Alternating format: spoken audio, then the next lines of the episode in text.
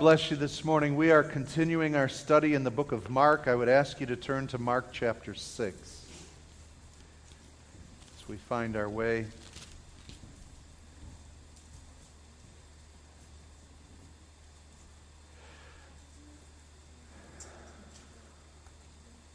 I want to share with you a message this morning about being offended by Jesus.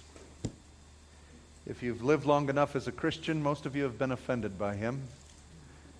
And he's not done yet. So let's take a look at this.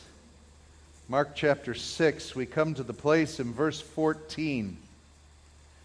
It said, King Herod heard of it, for Jesus' name had become known. So Herod in this region had now become known of the miracles that Jesus was performing and his fame now is going forth even to the political regions and into the realms of the authorities. Herod heard of him.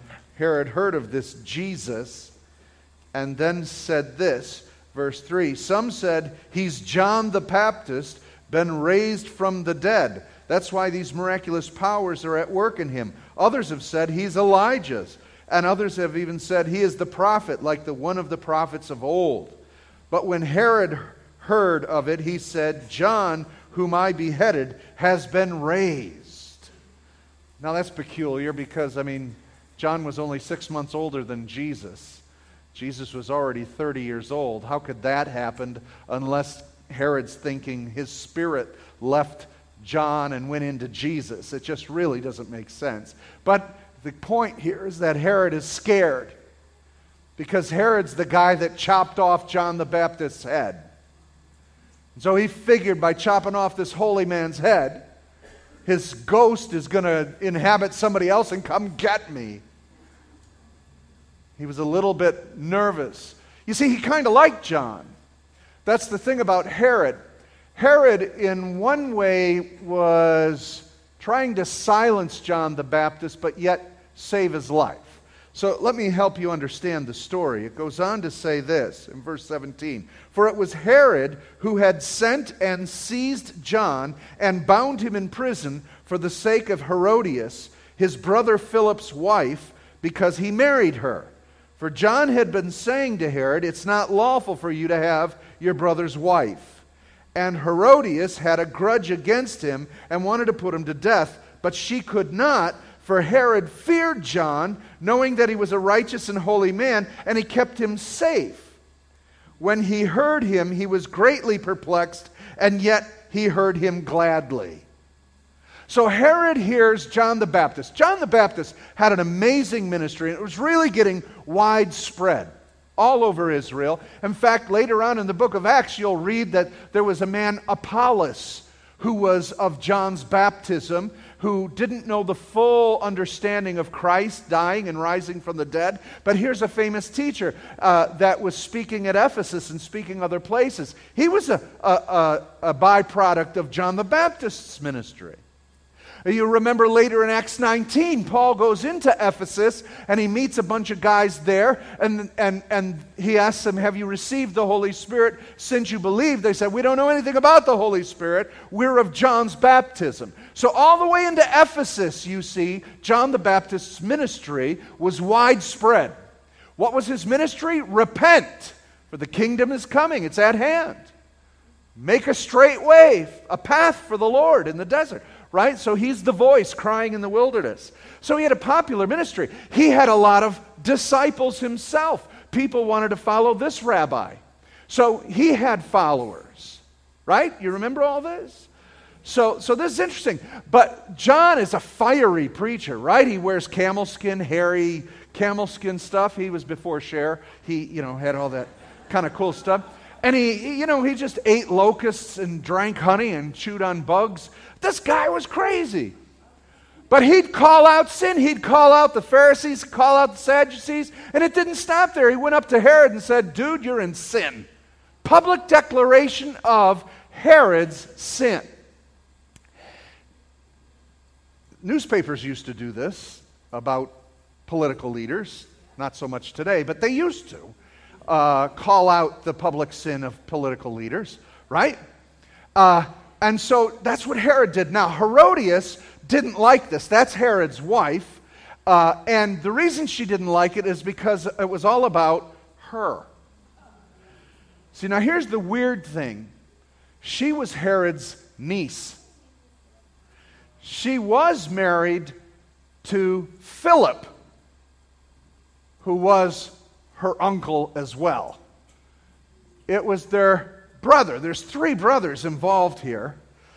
And uh, so the one brother was Aristobulus. He had a daughter, and Philip married his brother's daughter. That's Herodias. But she didn't want to stay married to Philip, so her and Herod conspired, divorced their mates, left them, and got together again. And John's calling that out.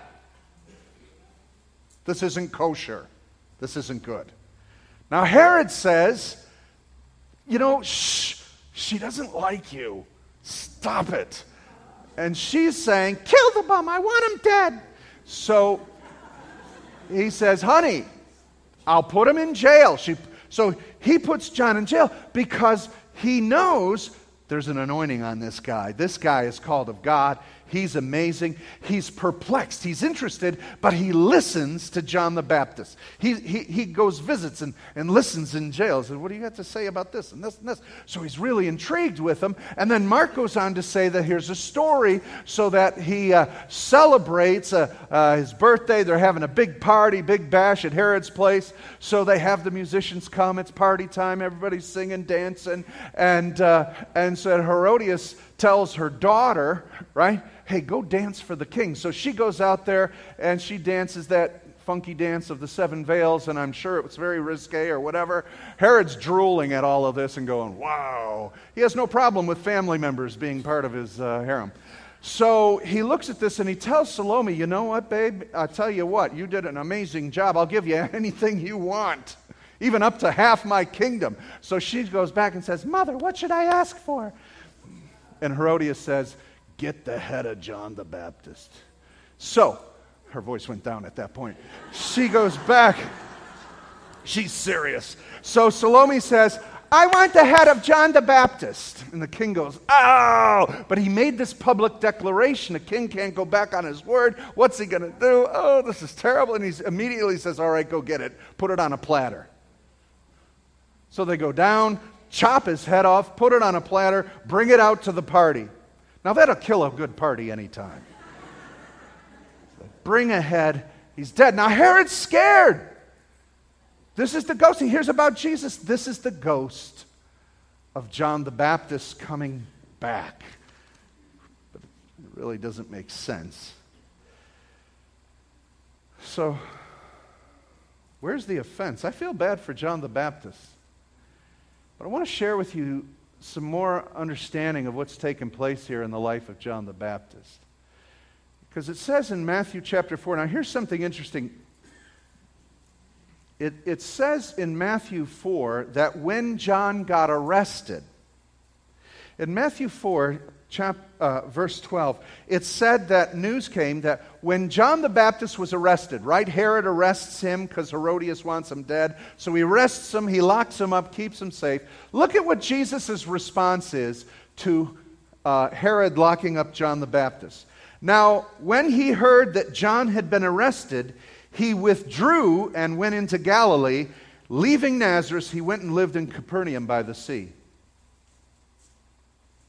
What would you think of that? He's dodging Herod. I mean, come on, you can't. He, he hears Herod's upset with John the Baptist, arrests him. He knows that Herod's on the move, so Jesus leaves that territory and goes someone else. How would you feel if you're John? Hmm? Jesus withdraws where the trouble is. Hey, come on. I, uh, what's going on here, Savior of the world? Now, look at Matthew 11. Turn with me to Matthew 11. I want you to see something that's taking place. In Matthew 11, John's locked up. He, he withdrew from the area that John was, and, and now he's preaching down in Galilee, got out of his town.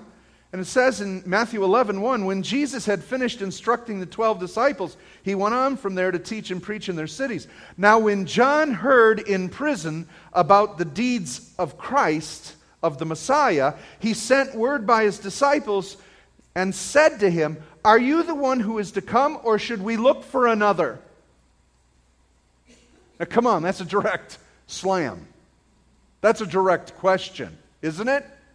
He's not hemming around here. John's in prison. Jesus books. He leaves.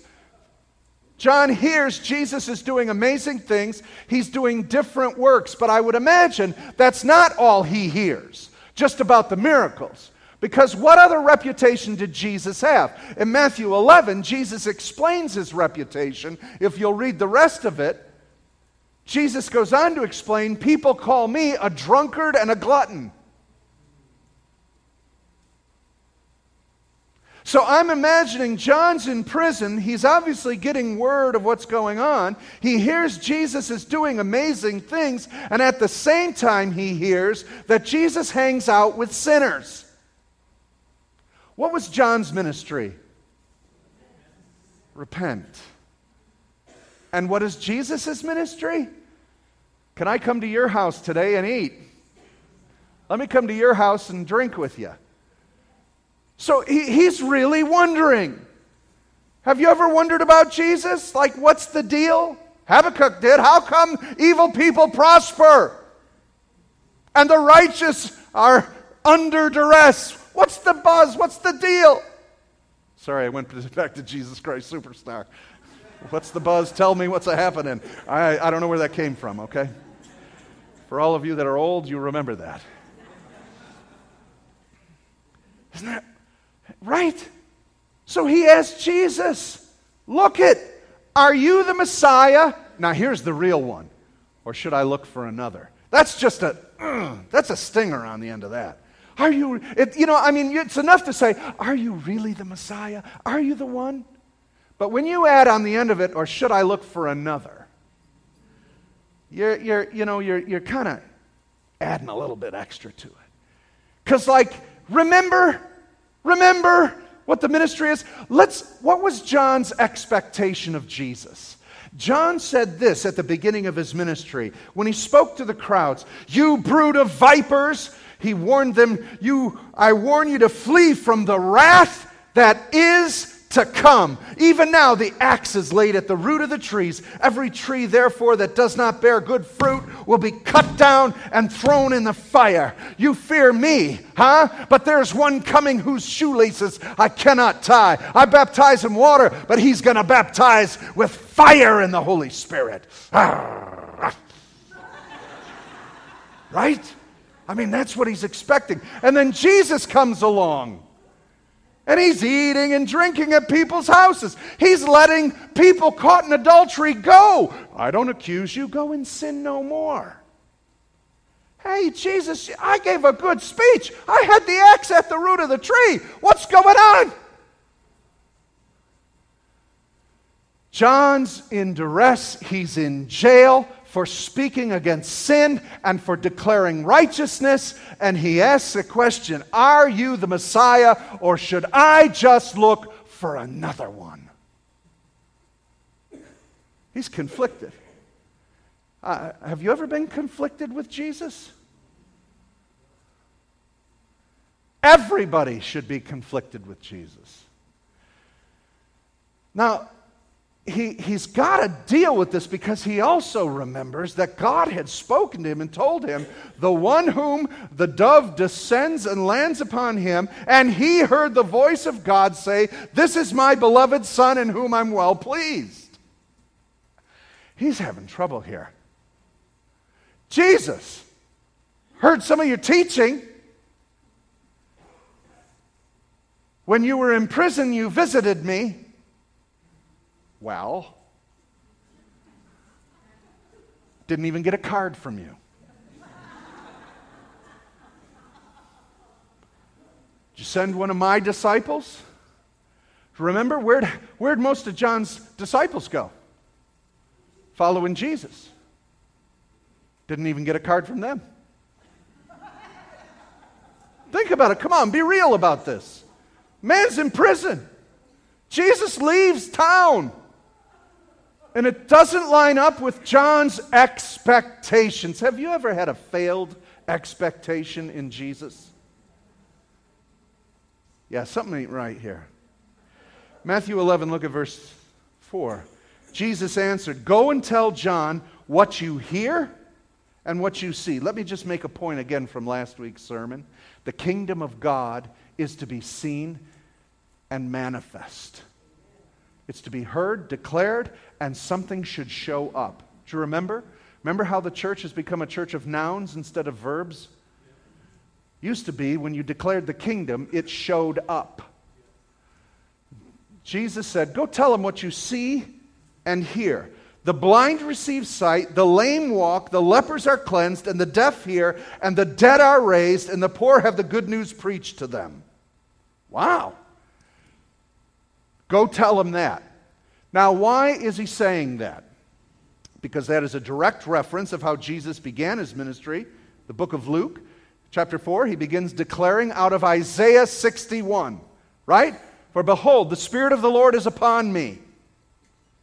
And it says to give sight to the blind, to, to heal the leper, to uh, set the captives free, and to uh, uh, cleanse uh, the leper and give listening, hearing to the deaf and the lame to walk. I mean, it's exactly Isaiah 61. So he tells him, You go tell him what you see and hear. And so now John, getting this information, is going to go, Hmm, that's a direct quote from Isaiah. He must be the one. Jesus refers him back to Scripture, but there's still something wrong. But look at how Jesus ends his statement. And blessed, verse 6, and blessed is the one who's not offended by me. I think that is a response to his, or should I look for another?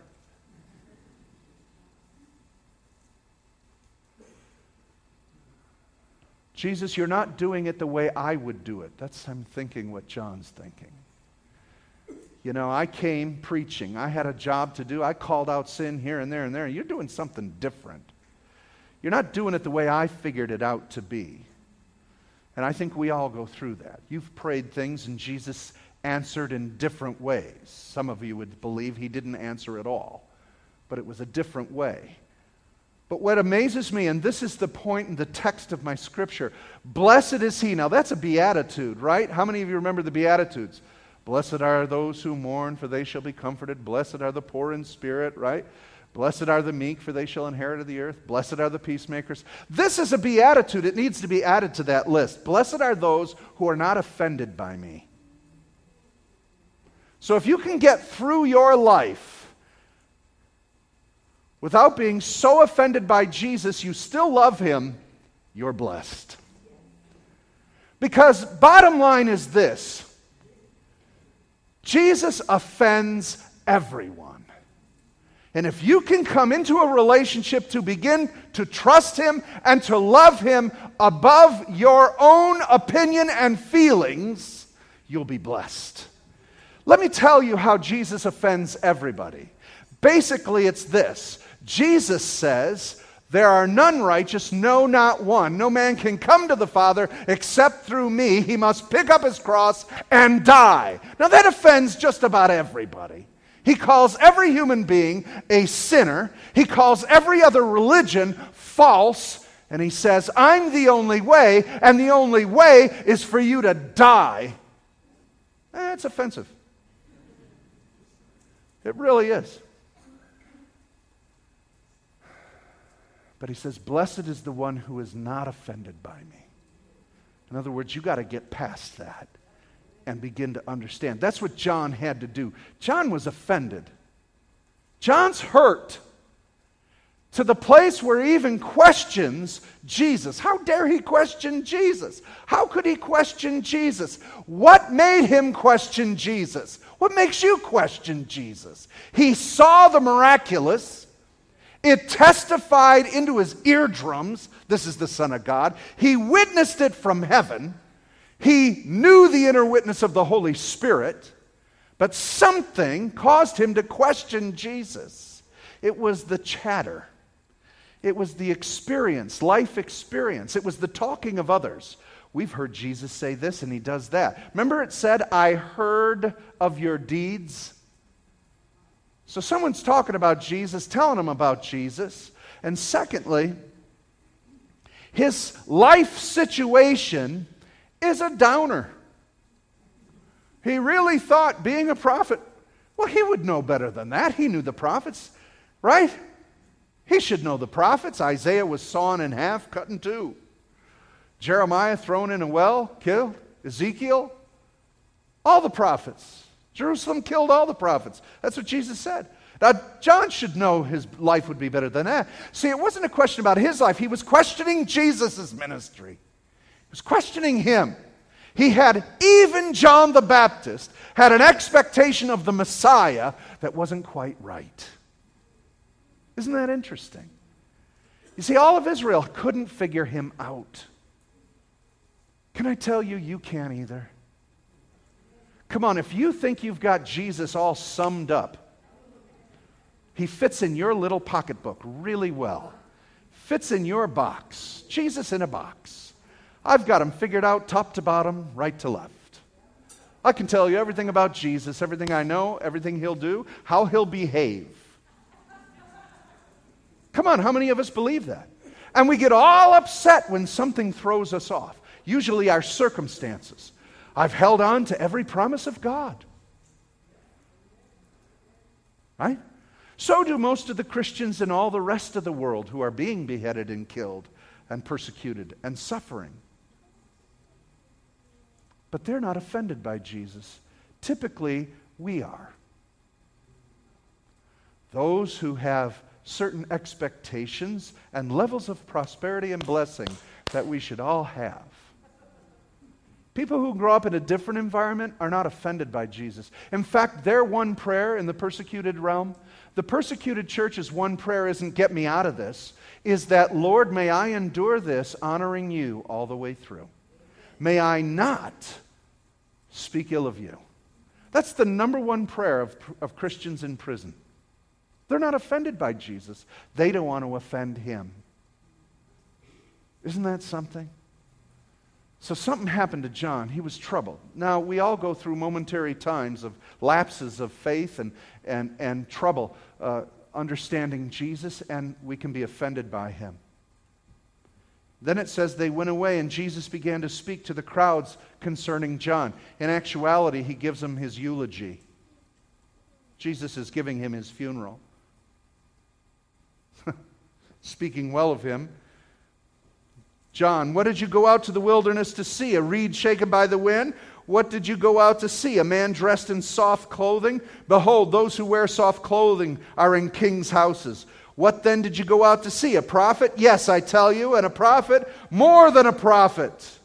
This is he of whom it is written, Behold, I send my messenger before your face, who will prepare your way before you. Jesus knows what John was supposed to do. Jesus commends John for doing it, but he doesn't rebuke him. He understands he's a man, he's in trouble, he's, he's in a situation, and what Jesus says is go remind John what the scriptures say about me. Renew his trust in me. Encourage him. Don't you love that about Jesus? How many of you have ever been offended by Jesus and really had an opinion that was not good about Jesus? That was me. If uh, you're all too chicken to raise your hand, I prayed for people not to die, and they died. I prayed, I'll bare my soul. I prayed the night before my father commits suicide. I was in our church sanctuary praying for his well being, leaving that church that night, committing my father to Jesus. And at 4 a.m. in the morning, I wake up to my mother's screams that my father hung himself. I had a real problem with Jesus after that. My brother in law at our Metro Beach picnic, I don't know, 10 years ago, was in an, uh, a motorcycle accident and he was thrown from his motorcycle and we prayed for him. We declared him to live, not die. He made it all the way out of ICU, got in the step down unit, was doing great. We knew I prayed for him to get a word from the Lord and that the Lord's going to take him into a new level of faith. And the next thing he throws a blood clot and he dies. I had another problem with Jesus and my expectations of His promises. But I work through that because He is greater than my circumstances, His wisdom is higher than mine, and I know His character. You have to wrestle through it. If you haven't wrestled with Jesus yet, you usually come out wounded, just like Jacob did. Do you remember Jacob wrestling with the angel? He limped the rest of his life, it says. You wrestle with God, you got to limp. That's why mature Christians are usually walking around like this.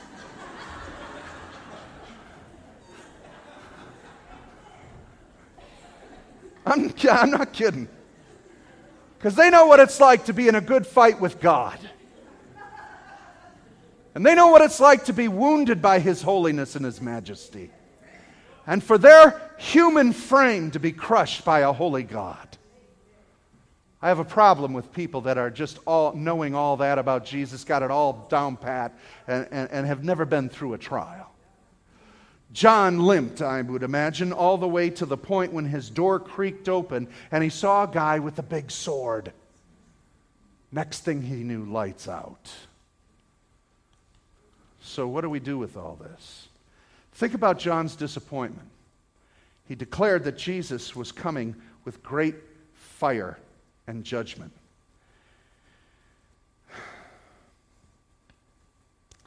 John publicly proclaimed Jesus. He saw the miracles at the baptism. He gave his disciples to Jesus. He did the right thing for God. He called out sin. He did what he was supposed to do. He believed that Jesus was Messiah. And here he is in a prison. He's being beat up and eventually beheaded. How does this work out? And Jesus said one thing to him. He answered his question with scriptural evidence. And then he said, John, Blessed is the man who's not offended by me. You may not understand me fully. You may not get what part you play in the grand scheme of the kingdom of God. But don't get offended by me. Trust me. That's a message for you and I. So if you've ever been offended and you just don't understand what God's doing or what's going on, can I tell you, life is very complex. But don't take it out on Jesus. Don't be offended by him. There are many believers. We're praying for the prodigals. There are so many believers that are outside the church right now that are offended with Jesus. Absolutely offended. I was talking to someone last week who was so offended by the way the church responded to a situation They'll never go back to church. I said, You know what? You don't do that with Kmart.